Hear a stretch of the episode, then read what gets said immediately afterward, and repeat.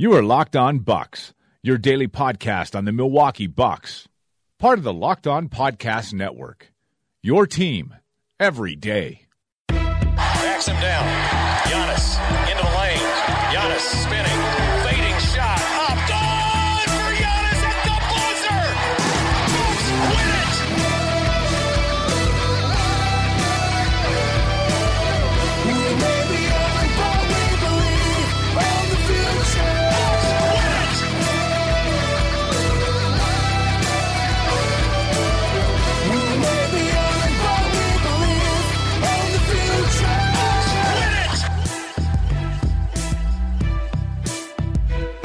Welcome to Locked On Bucks. I'm Eric Nehm, Milwaukee Bucks reporter at ESPN Wisconsin. Joining me as always is my good friend Frank Madden, the founder of BrewHoop.com.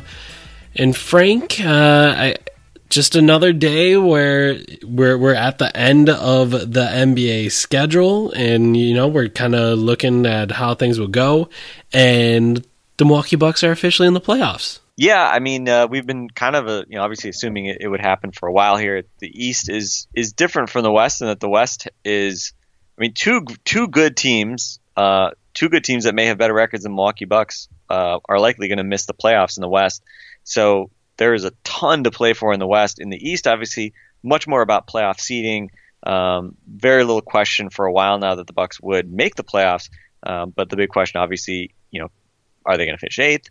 Are they going to finish seventh and maybe get the Celtics, um, or or maybe even possibly get the sixth spot? Um, and again, that theoretically is probably the Cavs, but um, could also be Philly, who just continues to win games. So definitely a lot uh, a lot likely to kind of change and move around here over the last week of the season. Um, but you know, you're looking at that schedule, man, Bucks got kind of that West Coast road trip out of the way, got you know the second ranked team in the East out of the way last night with a win against the shorthanded Celtics, and you know, I mean, hey, I, I, I said 45 or 46 wins coming into the season. I said 45 for 46 wins when Joe Prunty took over for Jason Kidd, and uh, they have a pretty good shot at 45 or 46 wins. I mean, do I trust the Bucks to win their last four games and go on a five-game winning streak into the playoffs? Absolutely not.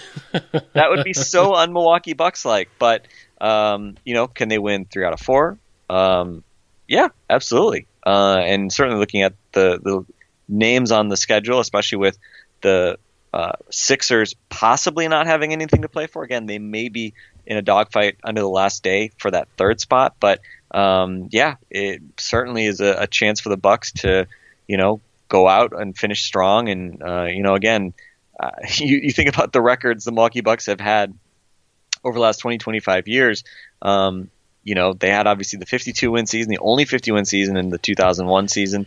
Um, that's the only 50 win season. The next best season was the 46 win team in the Fear of the Deer run. So, I mean, if they win out, and again, I'm like jinxing everything here, but if they win out, uh, I mean, they can actually match that team, which, again, especially given how tumultuous the season has been, um, how much hand wringing there's been, how much frustration there's been, um, you know, I think that obviously would be a, a pretty satisfying way to end the year to to go out on a, a nice little streak and um, you know match. Maybe, maybe it's a low bar, but to match, uh, you know, the second best Bucks record of the last you know what 25 years, uh, that that would be that would be okay.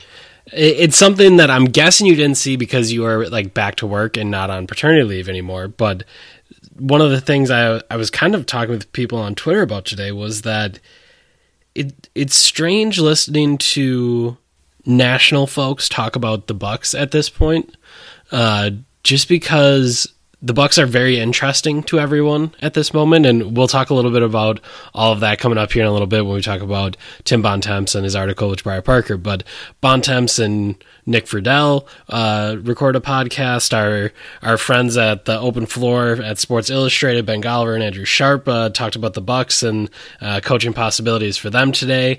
Uh, and you've just heard, I mean, Zach Lowe and Howard Beck were talking about them last week, and it's just been interesting to kind of hear now as as I think national folks are trying to figure out this team.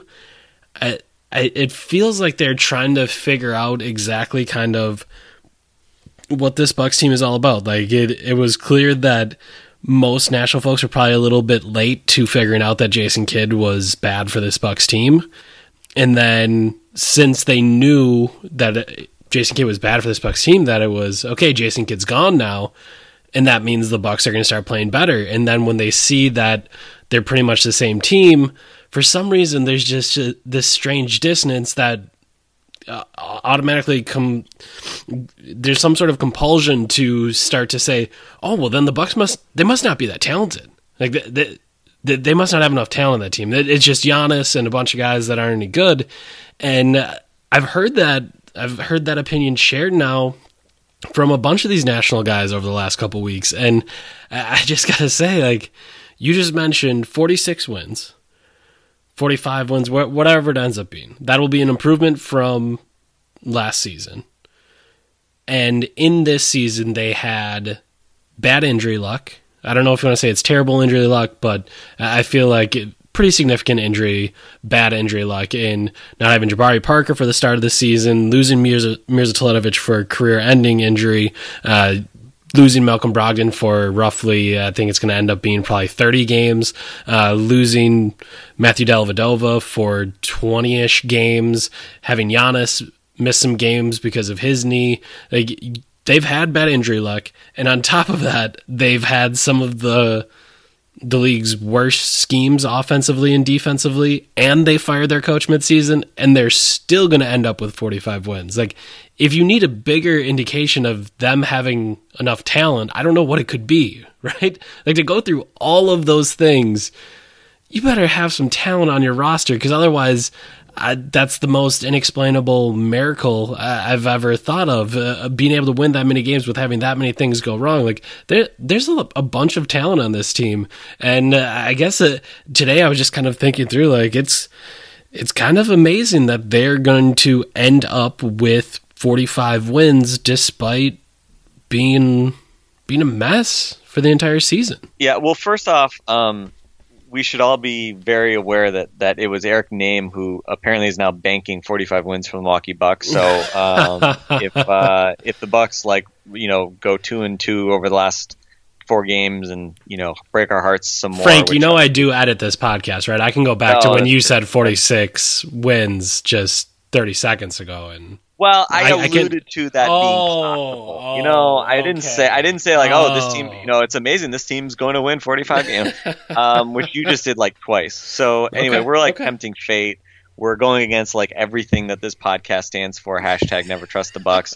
Um, but you know, it's it's obviously in play. I think we would agree. It's 45 wins, 46 wins. Those those are those are in play. Yes. Um, and and yeah, I mean, I think.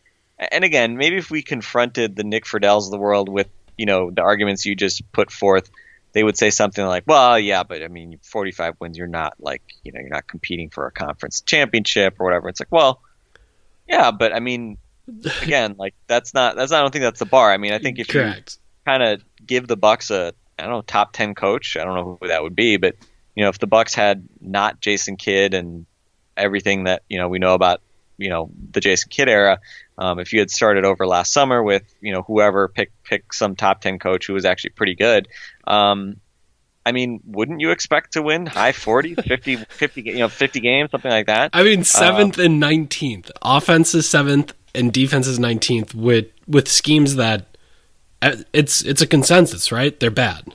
Like uh, there's no there's no there's dissenting no, there's opinion no argument left, that, right? Yeah, there's no argument that like the Bucks are maximizing anything, right?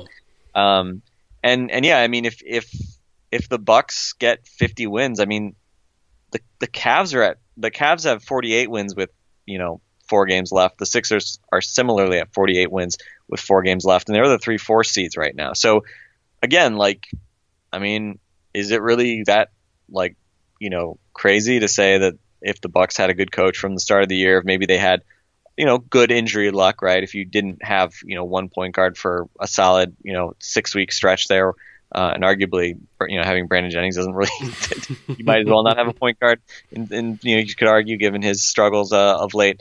Um, yeah, I mean, why not? You know, again, I yeah. think we've talked about this before. I mean, is there is it really ridiculous to say this team couldn't win 50 games if you know they had had you know certain things different, and starting with the head coaching situation.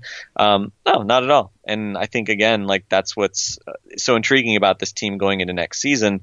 As much as obviously we know that the roster can be improved, um, you know, kind of like the the mad scientist in me. Well, maybe not mad scientist, maybe the like boring scientist in me.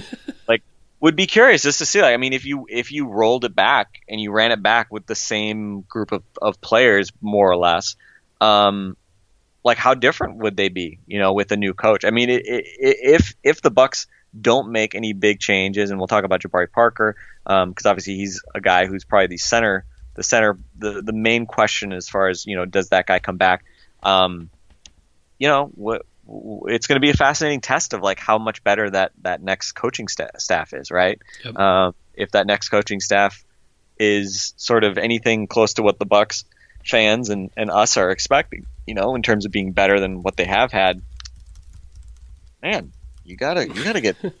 I mean, fifty wins, like you, you, you kind of be kind of bummed, right? If yeah, you, absolutely. Five wins with with the situation this year and obviously a lot of young guys on this roster still. You hope maybe some of the question mark young guys get better next year. Obviously, um, yeah, you, you, gotta you gotta hope for an even better squad. So anyway, um, I feel like we've been that was, optimistic was, the last like, minutes, so we should probably shut up and move on to the next topic. I was just gonna say that was Eric's brief uh, detour into optimism, which yeah. is uh, which is a strange place to be. But um, I, I, don't know. It's just kind of weird to to think about exactly how uh, how people discuss this team, and um, it's always interesting to think about what it is zoomed in here, very much in the forest, and what it looks like uh, from outside the forest. Uh, so, wanted to just jump on that real quick.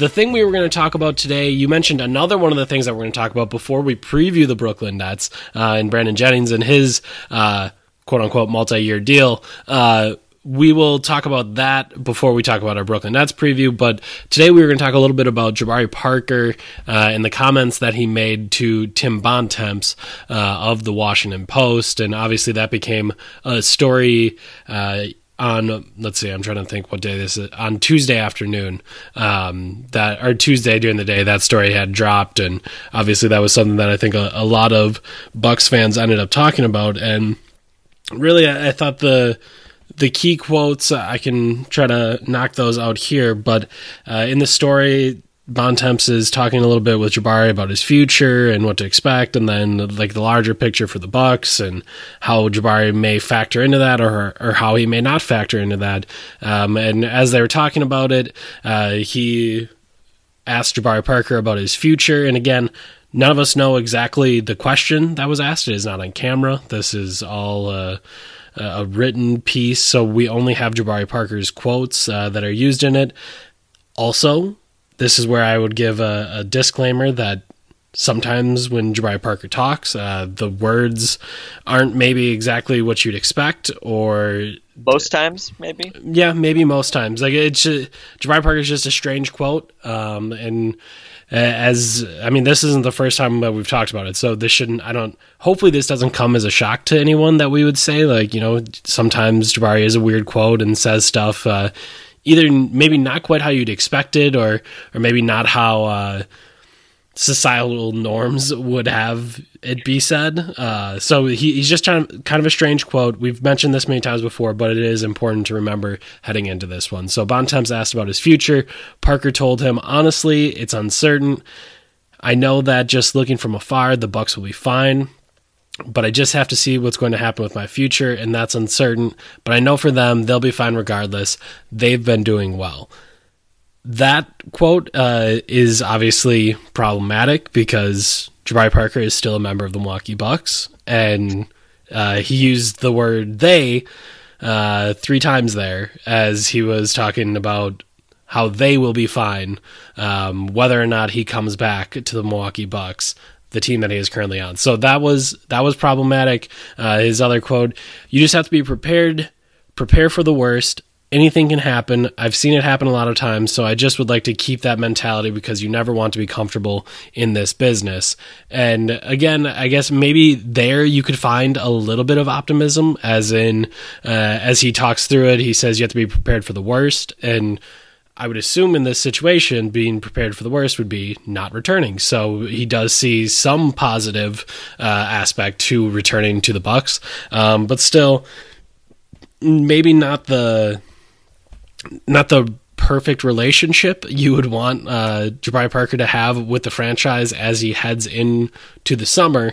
Uh, so we got we did not get to talk to Jabari after the game last night. Uh, we did get a chance to catch up with him today at practice, um, and as Matt Velazquez uh, kind of asked him a question, one of the questions he responded to was. Uh, obviously, a question from Matt about the article and the they comments, and they'll be fine uh, and all of that. And Jabari said, That's how it was for me in the beginning, just looking afar and just seeing how great they are they've been good even without me. Hopefully, it ends up in a good position for me where I come back, and if it doesn't, it's still going to be all right. There's no love lost. So, again, I I will throw the disclaimer in there about the way Jabari Parker says things, but I do think that I think it's pretty clear that there is some sort of disconnect between Jabari Parker and the Milwaukee Bucks. I, I it's impossible to know exactly what said disconnect is.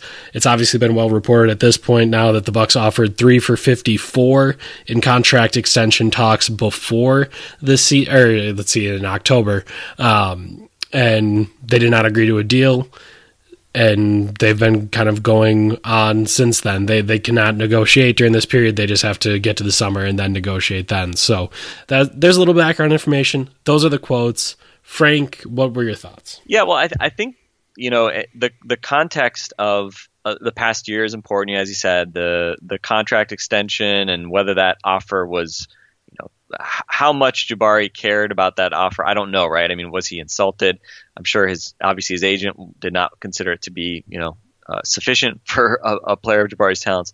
Um, but I, I think it's really also just the longer history as well. I mean, the context of now four years of Jabari being on a team where you know it's pretty well documented at this point that Jason Kidd didn't really go out of his way to try to make things work with Jabari, seemed to make him a scapegoat. And again, it's not to make excuses for him that you know he was actually like a good defender or something like that, because obviously um, he has had his share of issues, right? I mean, he you know we've talked about him struggling to become a guy who you know is a winning basketball player, you know, and, and again, it feels like a cliche, but I think it's very true in him, right? And um, you know, I think what Jabari has observed is um, when he talks about they and and doing fine without him. I mean, he's right. They've they've been fine without him, and um, you know, we've seen flashes of obviously the value he can add, especially you know the the luxury of having an explosive score off the bench is is a big deal. But again, I mean, I, I think a lot of the stuff that's happened in the past would probably be easy for him to kind of get over, if not for the fact that after everything that's happened, you know, he's finally back. He's showing obviously flashes of that ability that he's always had, but he probably feels like, man, I'm I'm I'm still an outsider. I'm still a bench guy, you know, even though he has played. I mean, you know, you said the other day like, oh, playing spot minutes. Well, he's not playing spot minutes, right? I mean, yeah. he's, he's playing a lot more than that, but um, but for a guy who obviously has always been supposedly, you know, destined for stardom, um, it's probably pretty humbling, right? And, and, obviously, coming back from an injury maybe gives him a little bit more patience. But um, you know, I, I, I, think a lot of the, the frustration that you can detect is, I mean, it's it's valid. It's because yeah, we don't know if he's going to be a part of this team. We don't know if the Bucks can get him at a price that makes sense. And um, again, I, I, imagine if Jabari felt like he was going to be a starter and a 30 minute per game guy, and you know, a key part of this team the contract stuff probably wouldn't really bother him as much because it would sort of just take care of itself. But um, right now, I mean, kind of everything is a question mark. You know, whether it's the contract, whether it's where he's going to play, uh, his role. You know, is he going to be a starter and a key guy, or is he a six man next year in Milwaukee? Right? Um, it's uh, it's a lot of uncertainty and probably a humbling and difficult experience for a guy who, you know, again, obviously wants to be more than that. Yeah, thinking about uh, just another quote he had from today when he was asked if the you know the hope, the goal is to come back to Milwaukee. He said, "Yeah, it definitely is a hope. I never really wanted to leave in the first place. The summer was kind of tough on me when I was going through my contract extension, but you know, you've got to move on, and hopefully it ends in a good place." So I do think there is probably some hope from Jabari Parker that that he does come back, and uh, I think what you brought up there is a really interesting point, and I guess as I as I start to think through the the priorita- prioritization of Jabari Parker and getting him his minutes back, like when you think through all the ways that both Jabari and Chris have come back in the past, it was always yeah, we got to get them into the starting lineup. We got to get them comfortable. Yeah. They're a big part of our future, so we need need to make sure that that we can get them back to where they need to be. And there, there's never once been a time where we've heard Joe Prunty say, you know, you got to find a way to balance getting Jabari Parker back in the lineup, and we have to uh, balance making this playoff run. It, it hasn't been that. It's been the playoff run, right? It's always been focused on finding a way to win. And again, those are just public statements said to us, the media, who ask these questions. But at the same time, there was never, no matter how real or fake those words are, there was never even just a, a front put up that yes, it is very important to us that we get Jabari Parker back in the starting lineup. That is something that we need to do like when he came back, it wasn't, you know, we got two months to get him integrated into the starting lineup and, and get him there. It was just, yeah, we, are trying to get him back and get him back in a flow. And uh, that just hasn't been a priority. And uh, I think it's important to note that Tim Bontemps released this story on Tuesday, but he asked after a practice, and that practice, since Bontemps is based out of the Bay Area, it would have been before Jabari had uh, started like had started to get those more minutes, like where he had 39 minutes and where he had 30 minutes uh, in these last two games. So it would have been before that, and, and I do think it. it, it was pro- was probably right after his one out of 12 shooting game correct. against the Clippers, right? So also it, not great timing if you want to catch a guy in a good headspace. Correct. So I think that is all important to this conversation as well. But I do think what you hit on there is really big. Just that he's had to go through a huge adjustment in that when he first came here, he was the guy. He was the face of the franchise. He was the one that would save basketball in Milwaukee, right? Like uh, the number two pick in a, a draft that everyone thought was great uh, with that one, two, three of Wiggins, Embiid, and Jabari. And then he get, he tears his ACL and then while he tears his ACL, oh, there's this other guy. So when the Bucks unveil new jerseys, it's him and Giannis standing side by side, right? It's not just it's not just Jabari in the jersey. It's not Jabari just on the billboards. It's Giannis and Jabari. So he's moved from one to one A and one B with Giannis. And then as he tears the ACL again, in that time, Giannis had already gone to number one, but after he tore his ACL, maybe Chris had moved to number two. And then you add in Eric Bledsoe, maybe he had moved to number three. And this isn't a, I don't think at any point this season, anyone within the organization, um, whether that's through minutes or through opinions they've expressed publicly, have thought or expressed yeah, this is a a one situation with Giannis, and then a 2A, 2B, and 2C with Chris, Eric, and Jabari. No, that that hasn't been the case. If anything, it's maybe a 2A and 2B with Chris and Eric, and then a clear number three in Jabari Parker. So he's in his time, he's moved from one to four on the pecking order.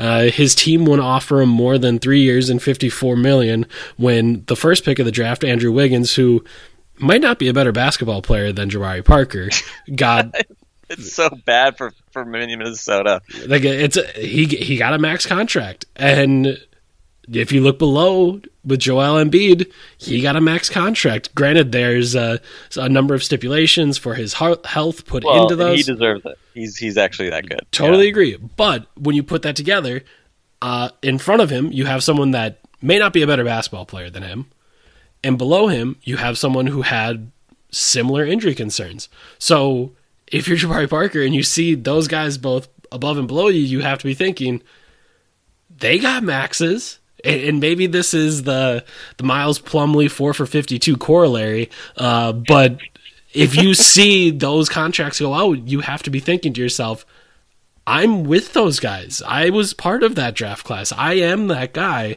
And I just feel like he's had to go through a lot this year. Uh, a lot of a lot of just kind of seeing the reality of the situation unfold and kind of dealing with all of that to, from his role on the court to his pecking to where he is in the pecking order of this roster to how much money he's worth. Like there's just a number of things that have changed for Jabari Parker in his time here as a buck. And I feel like all of that kind of all of that it kind of comes to a head when you don't get the chance to start playing more and get into the starting lineup and do some more of those things. Yeah, and I think you know, I don't. I think sometimes like people try to play this card like, oh, Jabari like wants to be the man, or he's like, you know, down down in dumps that that Giannis has has become that guy. I don't think actually Jabari. I don't think it's a big deal for Jabari at all that that Giannis has become this great player. I don't think Jabari is the kind of guy, and you talk to people who've been around him. I don't think anybody has suggested to me that that's actually really a a problem for him. Like I don't I don't think his mind really necessarily works that way. Um, but I agree. Like it's one thing to go from like you know oh you're going to be Batman to you're going to be Robin, but I mean he, again he's not even starting right, and he's a guy that you know Bat- Batman to Catwoman is like a whole nother step. Well, I mean he's like Alfred at this point. Yeah. Um, you know, like or I don't even know who he is. Um, but uh, Commissioner Gordon, I don't, I don't even know. Um, but uh, but I mean, he's he's kind of you know again, I mean, he, he, hasn't even been consistently closing games, like, and that's tough, right? I mean, you know, I mean, if if if you don't trust, and again, this is Joe Prunty as the head coach, who's not going to be the head coach next year, but um, I mean, this is like a pretty important thing. I mean, if you're Jon Horst if you don't think Jabari Parker can close games for you with the rest of kind of your key guys uh, that you've got, I mean, why would you even offer him? You know, well, I don't want to make it sound like 54 million is is not a lot of money. That's a ton of money to offer a guy who your coaching staff apparently doesn't think you know consistently can close games. And I I kind of I I get the concerns, right? Especially the defensive concerns yep. around him, um, and and the fit concerns and the kind of too many ditch diggers sort of aspect of this. Like, do you really need you know another scorer when you've already got you know three guys who score a lot efficiently and are obviously much better defenders than Jabari. So, it, man, it is a really it is a really difficult spot. The Bucks are in a difficult spot. Jabari's in a difficult spot, um, and uh, it's frustrating. And I and I can understand why it'd be frustrating for everybody. Um, but again, I, I think you know, sort of trying to um, discern the signal from the noise here. I think you know, Jabari wanting to be a star, I think that's kind of noise. I mean, again, I think he wants to be. I don't think he wants to be a role player, right? Which is understandable. Yeah. Most ambitious NBA players who believe in themselves uh, have no no you know interest in being role players unless you know sort of they've been kind of had to have a serious reality check. Um, so again, I, I, think there's sort of gradations to this, but I don't think it's necessarily that he's jealous of Jan or something like that. I think it's more just, man, I, he wants to be a part of something, and yep. you know, he's seen this team succeed without him you know when when he's been with this team. I mean, they've gone to the playoffs when he has not been around, and when he has been around and, and been around at the end of seasons, they haven't made the playoffs. So, um, you know, he, he he's kind of right. They have been fine without him, and you know, fortunately, this is now a chance for him to actually show in the playoffs that that he can actually contribute to to a winning team and and you know maybe even a team that that pulls off an upset. So it's tough, but let me let me ask you this. I mean, if you're Jon Horst would you now or would you have gone out and said, "Hey, Joe Prunty, you're going to go start Jabari Parker," or I mean, knowing what we know about the fit and you know bouncing of this roster and these lineups, would you have said, "Hey, guy, I get it. Yeah, he probably is a bench guy right now." I think the man that's wow. that's a really tough question because it all depends. I guess for me, how far apart are are we? Like, what? Where are we in this discussion? Like, is there a chance that we can we can still convince you uh, that you are uh, maybe worth not quite as much as you think, and there's a chance that we can get you that contract and making you a little bit happier maybe helps out. Like I, the the politics of that entire decision seem really difficult, um, but at the same time, I, I think everything I've seen from Jabari Parker suggests that uh, he might be best in a six man role. Yeah, and who would I be? Uh, and I understand that there's a level of distrust between Jabari Parker and this coaching staff because of all the things that happened under Jason Kidd. So, so I can get that. Uh, but, and I'm sure he wouldn't want to hear from an interim coach. Sorry, I know he's not an interim coach. He's the head coach, but uh, a lame duck coach where I don't, I don't, I don't need to trust you. Like, why should I buy into this six man role? Uh, so I, I just think it's, it's kind of an impossible situation.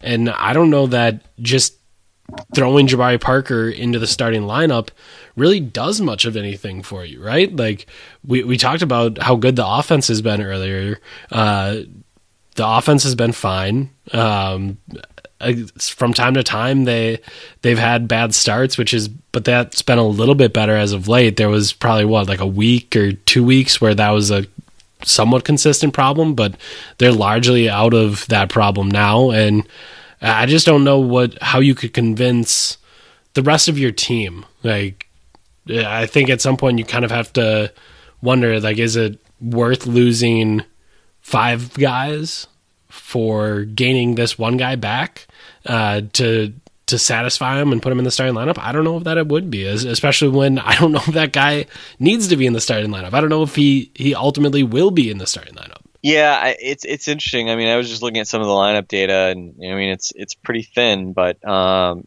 you know, Jabari, Giannis, Bledsoe, and Middleton, they've only played 129 possessions together this year. Um, they've scored 116 points per 100, given up 111 points per 100 uh, via cleaning the glass. So plus five net rating, which is obviously good. You know, you'll yeah. that's, that's, that's fine. You know, it's not gangbusters, but um, you know, it's not like it's not like again, especially over a small sample. It's not like we've seen some some just horrendous data that would make you say like, oh god, that could never work.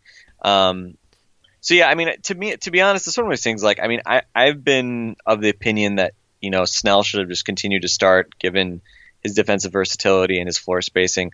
Um, but honestly, like I mean, if you're if you're Joe Prunty and you've gotten to the point of you know starting Jason Terry, um, I mean, you know, I mean, what are what are what are we? I mean, again, and Jet Jet has been a plus minus darling here over the last couple months. Um, him and Bledsoe, like a lot of the best lineup combinations have featured Bledsoe and and uh, Terry, and and uh, not because they necessarily play together together a ton, but it's just sort of the way it has worked out.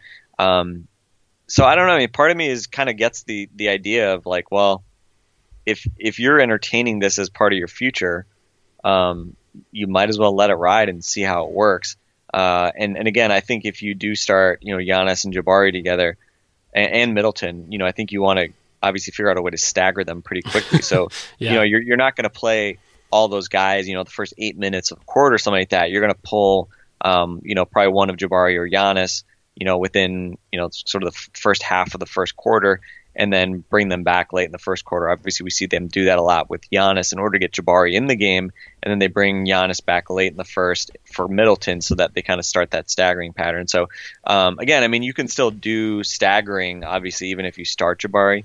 Um, so the big I, thing to you would be seeing, like, if this is really going to be a part of your future, and you are going to spend money on Jabari Parker, like, you actually have to test it out. Yeah, I think that's kind of what I feel like. I mean, again, and I mean, it, it'd be one thing if they didn't start them, but um, they played them a lot otherwise. Yeah. But 100, 129 possessions, that, that's, just, that's just not a lot, right? And I, I didn't even, you know, include Henson because that that is even thinner. I think the the, the current starting five with Jabari subbed in for you know either Snell or, or or Terry or whatever. I mean that group has only played 46 minutes, um, and I mean they're actually plus 11 net rating. Um, ironically, 93.5 offense, which is terrible, but 82.6 defensive rating. So you know again small sample, just randomness there. So um, so yeah, I don't know. I can see the argument. You know, like you know, especially when they were struggling um, and struggling to start games well, maybe that would have been the time, you know, to throw Jabari into the starting five and just say, hey, maybe this will work, right? Um, yeah. and and at a minimum, we you know we it, it, worst case scenario we kind of confirmed to ourselves that Jabari doesn't make sense with these guys, but um, obviously you know the data isn't isn't particularly conclusive on that front. I think in principle, I can certainly see the argument why Jabari Parker's best role on this team is as a six man, but um, by the same token, I think you know again um, he's also not a six man who's been closing every game. So, you know, in terms of like the spectrum of trust and, you know, valuing him, you know, it's, you know, on the one extreme is you start him and you close with him and he plays, you know, 30 to 35 minutes. That obviously hasn't been happening. Kind of the in between is maybe you bring him off the bench, but you still let him close. Mm, that's happened some, but not a ton. Uh, and then obviously, kind of more the reality of what we're seeing is he doesn't start and he usually doesn't finish either. And obviously, you can understand as a as a competitor and somebody who believes in themselves, well, that's that's pretty frustrating. You know, I'm not a starter, mm-hmm. not a finisher. Um, yeah, I'm I'm an outsider. I feel like largely the entire thing makes sense, right? Like from the Bucks' perspective, I can understand not being in love with Jabari Parker's game, uh, and I I can understand maybe not playing him as much as, as they have. Also, I think from Jabari Parker's standpoint, I can understand being mad about that, and I can understand being mad about not getting uh, the money that that I thought I deserved, and uh, I just think it it was kind of startling to see Jabari actually say that. If that makes any sense, like he, for him to come out and say, "Yeah, like I, I haven't," it kind of started on. I mean, I shouldn't say it started on Sunday because the timeline of this would be that it started on Thursday. But for him to say this uh, last Thursday to Tim Bontemps and then on Sunday uh, to talk about you know not being happy with the spot minutes, like all of it to me, I, I guess kind of makes sense, and um, it'll it's going to sort itself out this summer. I don't know how it's going to sort itself out this summer, uh, but it will at some point. So uh, we'll kind of see where all of that goes. Anything else you wanted to add, Frank? No, I'm Jabaried out for now. Okay, sounds good. We'll move on to something that I know you want to talk about Brandon Jennings.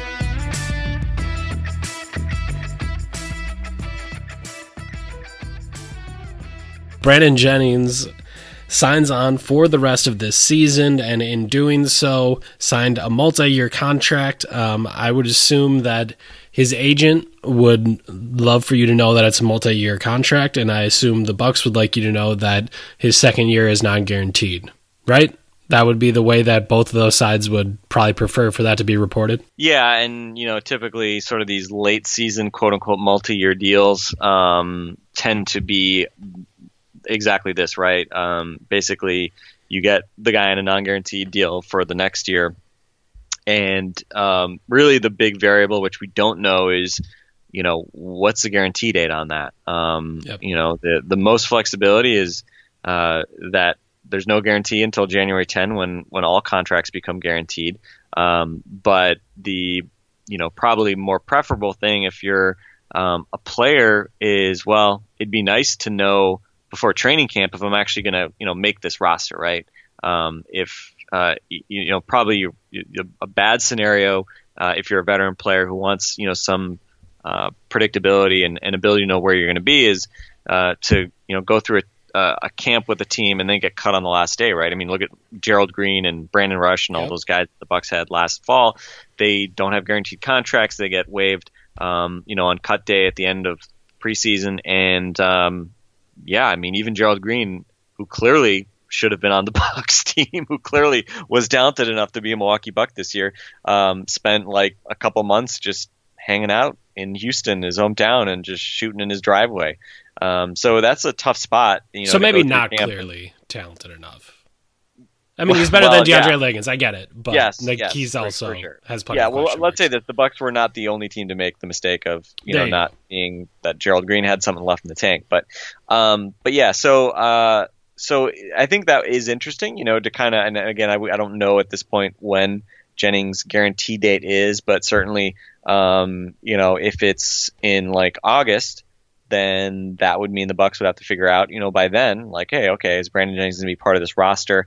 Um, and again, it- that would still give them time, right? If they were going to make a move and, and get rid of one of their point guards, for instance, um, then they would have some time to figure that out before maybe having to make a decision on on whether they're actually going to have Brandon Jennings on this roster. Because, I mean, you know, if you again kind of run it back with the, the guys currently on the roster, you've got Bledsoe, Dellavedova, uh, Brogdon, obviously.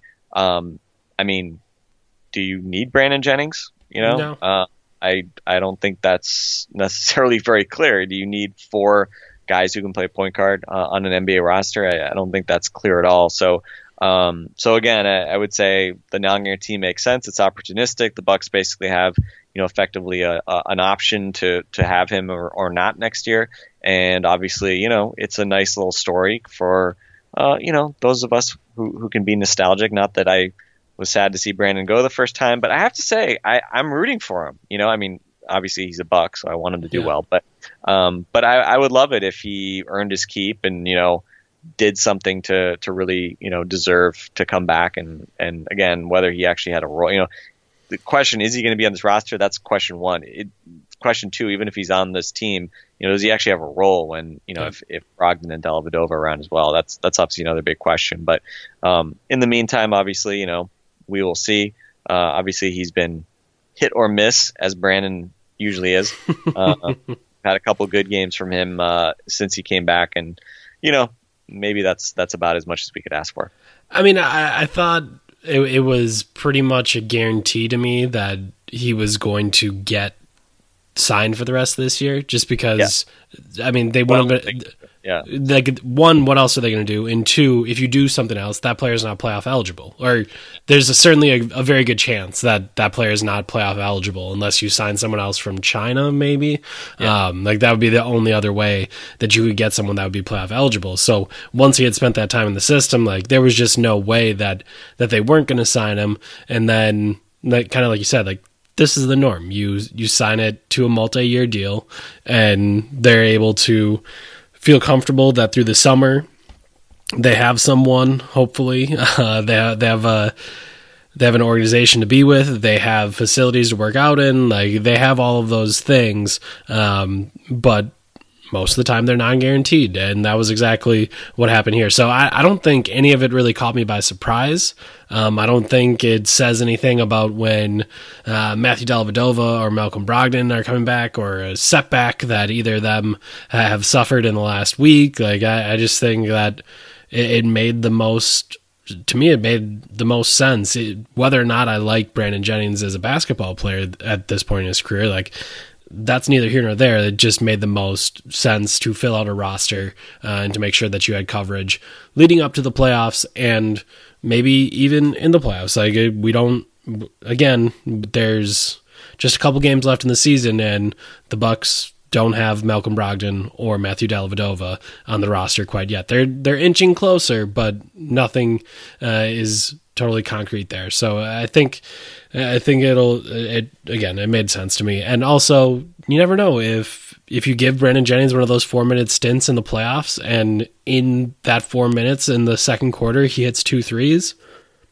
That that paid for it right? Like th- that that paid for the extra time. Like if it could swing a playoff game and even the slight just the slightest win probability percentage even a a 0.05 positive swing in a playoff game i mean I, that would be huge. So um we'll kind of more, see more more importantly, I mean, would anything be as full circle fun as Brandon Jennings returning to the Bucks, gets to ten days, gets signed for the rest of the season, makes the playoff roster, and then the Bucks and probably win a first round playoff series in six games. I mean, yes I mean, w- can you imagine if you know? I, I can't imagine a more fun end. Well, not end to the Buck season, but a more fun sort of cap to the Buck season than the Bucks. You know, beating the Celtics or while whoever. the bc does a bucks and six in, chant like in yeah game six.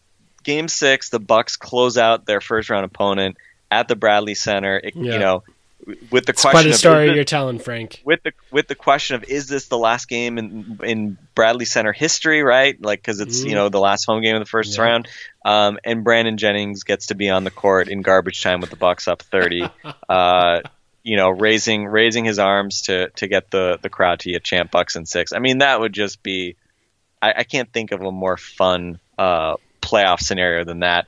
Uh, it is also pretty much impo- I don't want to say impossible, but uh, it is very improbable. But you know, dream the impossible dream. The good news is here we can cut this audio and we'll have it ready Yeah. to go for when it does happen. So we, we're all go. we're all ready to go. A great prediction there from Frank Madden. All right, uh, Bucks Nets tonight. Say it with me, everybody. The Nets are a bad basketball team. The Nets' uh, offensive rating is uh, 23rd, defensive rating is 25th. Uh, the Nets are a team that the Bucks have struggled with in the past. Uh, Kenny Atkinson has his team running all over the floor, shooting threes, and generally just being a thorn in the Bucks' side as they try to attempt to switch or they attempt to overhelp and then recover and run out and uh, have bad closeouts. Like all of that tends to be a problem. So we'll see. Um, And then let's be clear. I mean, in the two games so far this season, the Bucks won by 25 and the Bucks won by 15, and that was before they stole Tyler Zeller yep. from the Nets. So, um, you know, again, the Bucks have obviously we've you know talked about the Bucks not taking care of business or, or not maybe dominating the way you would like um, for most of you know forever. But uh, the Nets have at least been a team that the Bucks have taken care of. Uh, they've taken care of them in, in both games so far this year, uh, and this is the the only only played them three times this year. So hopefully the first two were indicative of, of what the third will be as well. Um, and the again, you tiebreaker know, will not matter with the Nets. FYI. the tiebreaker tiebreaker will not matter. um, but again, also Brooklyn is a team that you know. I mean, they're not tanking. They they don't have their pick this year, Yep. so um, they have every incentive to uh, to try to play hard and, and win as many games as possible because they they'd probably rather not have Cleveland get a very high draft pick. So um, so yeah, it'll be uh, it'll be interesting. You know, Bucks can just come out and do what what they should do, and um, obviously they've done it twice so far this year. Hopefully, do it third time as well. All right, that's going to be it for us for tonight. Uh, we we spent a little bit more time on all of those things other than the game, I think for obvious reasons. Uh, so we'll see if the Bucks can reward us for that, or if we need uh, to spend a lot of time on the Nets and what they were able to do against the Bucks after the game. That is when our next podcast will be. For Frank, I'm Eric. We'll talk to you after the game.